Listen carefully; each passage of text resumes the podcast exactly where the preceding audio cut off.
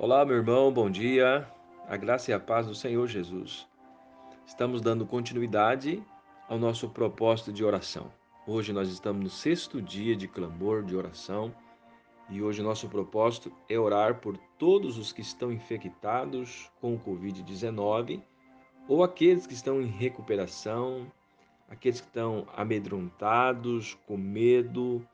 Nós vamos orar, vamos clamar ao Senhor neste momento para que o Senhor venha trazer a cura sobre você, sobre a nossa cidade, sobre a nossa nação. Esse é o papel nosso. Assim eu creio, nós temos eh, esta obrigação de fazer aquilo que o Senhor tem nos chamado a fazer. Como eu sempre tenho dito, médico trabalha como médico, enfermeiro trabalha como enfermeiro, pastor tem que trabalhar como pastor. Servo tem que trabalhar como servo. Somos servos também. Somos servos de Jesus. E temos que fazer aquilo que o Senhor nos pede a fazer e nos orienta a fazer. E nesta manhã ou neste dia, eu quero orar por todos aqueles que estão envolvidos com o Covid, que estão infectados, que estão amedrontados, que estão em recuperação. Vamos clamar juntos, vamos orar juntos. Eu tenho certeza que o nosso Jesus Cristo é poderoso para fazer milagres. Assim como ele fez, faz e fará milagres em nossas vidas. Nós cremos nisso. Nós pregamos isso. Nós cremos na palavra de Jesus quando ele disse que ele cura, que ele vai curar, ele cura. Eu tenho certeza disso. Antes de nós orarmos, eu quero meditar com você uma palavra que está no Evangelho de Mateus, no capítulo 8. Evangelho de Mateus, no capítulo 8, onde o texto cita é, a fé de um centurião, um homem, um soldado, um comandante que tinha sob seu comando homens. Ele estava com seu servo enfermo, doente, e ele procurou Jesus naquele contexto, quando Jesus estava ainda na terra, no seu corpo físico, Jesus fazendo seus milagres, introduzindo o reino de Deus. Esse homem, esse homem chegou até Jesus quebrando os paradigmas, o entendimento de muitos da, da classe social dele, porque muitos não criam em Jesus. Quando nós vamos ver os textos bíblicos, nós vamos ver que mais os pobres, os necessitados que procuravam Jesus, os mestres da lei, os fariseus, aqueles que achavam que tinham uma sabedoria a mais, um dom a mais, ou um poder aquisitivo a mais, essas pessoas não procuravam Jesus porque achava que Jesus era mais um que viria, iria passar e todo mundo iria esquecer. Mas não, Jesus era o Filho de Deus, era o Messias. Então, Jesus, nesse texto, você vai ver o milagre que Jesus fez na vida desse servo, no servo do centurião. O texto diz assim, Mateus capítulo 8, versículo 5. Entrando Jesus em Cafarnaum, dirigiu-se a ele um centurião, pedindo-lhe ajuda, e disse: Senhor, meu servo está em casa paralítico em terrível sofrimento. Jesus lhe disse: Eu irei curá-lo. Respondeu o centurião: Senhor, não mereço receber-te debaixo do meu teto, mas dize apenas uma palavra e meu servo será curado. Pois eu também sou homem sujeito a autoridades. E com soldados sobre o meu comando, digo a um vá e ele vai, e a outro, venha, e ele vem. Diga ao meu servo, faça isso, ele faz. Ao ouvir isto, Jesus admirou-se e disse aos que seguiam: Digo-lhes a verdade. Não encontrei em Israel ninguém com tamanha fé. Eu lhes digo que muitos virão do Oriente e do Ocidente e se sentarão à mesa com Abraão, Isaque e Jacó no reino dos céus. Mas os súditos do reino serão lançados para fora das trevas onde haverá choro e ranger de dentes. Então Jesus disse ao centurião: Olha o que Jesus disse ao centurião: Vá, como você creu, assim lhe acontecerá. Aleluia. Na mesma hora, seu servo foi curado. Meus queridos irmãos, como nós começamos dizendo, este clamor é em favor daqueles que estão infectados e e para isso nós temos que ter uma base bíblica sobre o que Jesus pode fazer, o que Jesus é capaz de fazer na vida de uma pessoa. Aqui nesse texto nós vemos um homem é, que tinha um servo que estava doente. Nós podemos tirar muitas lições desse texto. Uma da principal lição que eu tive nesse texto é ver que este homem, o centurião, ele foi até Jesus procurar cura, ajuda, não para si mesmo, mas para alguém que estava enfermo na sua casa. Não foi procurar ajuda para o seu filho, não foi procurar ajuda para a sua esposa, mas para o seu servo. Olha que lição nós aprendemos aqui. Esse centurião, um homem bem-sucedido, um homem de bens, ele vai até Jesus, quebra os paradigmas do, da sua sociedade, do seu, do seu povo, ou pelo menos daqueles que estavam é, é, envolvidos diretamente com ele. Ele quebra esses paradigmas quer saber, eu vou até Jesus, vou, vou, vou procurá-lo, vou procurá-lo, porque eu sei que ele pode fazer um milagre. Observa bem, Jesus foi. Na casa dele? Não. Jesus disse: Eu vou, mas ele imediatamente disse: Senhor, não é digno. Não sou digno que o Senhor entre do, debaixo do meu teto. Diga apenas uma palavra. Esse homem, ele tinha um servo enfermo, ele foi até Jesus procurar ajuda para o seu servo. É a primeira lição que nós tiramos. Nós devemos também estender as mãos às pessoas que estão aos nossos lados, às pessoas que estão procurando ajuda.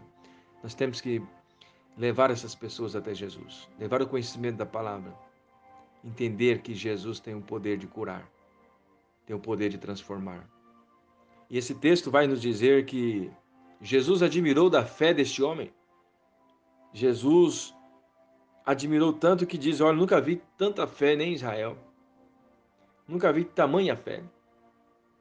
E Jesus disse para ele: Ó, vai, conforme você creu, conforme você creu, será feito. E aquele servo foi curado.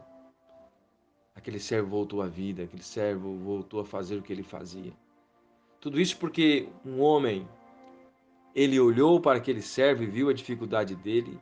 Ele olhou para Jesus e viu a possibilidade de Jesus fazer o milagre. Então ele falou: Eu vou ir até Jesus. Eu vou até Jesus. Eu vou buscar ajuda para o meu servo.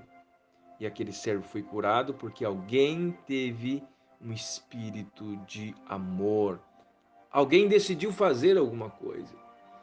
Nesse contexto que nós estamos vivendo, nós precisamos aprender isso.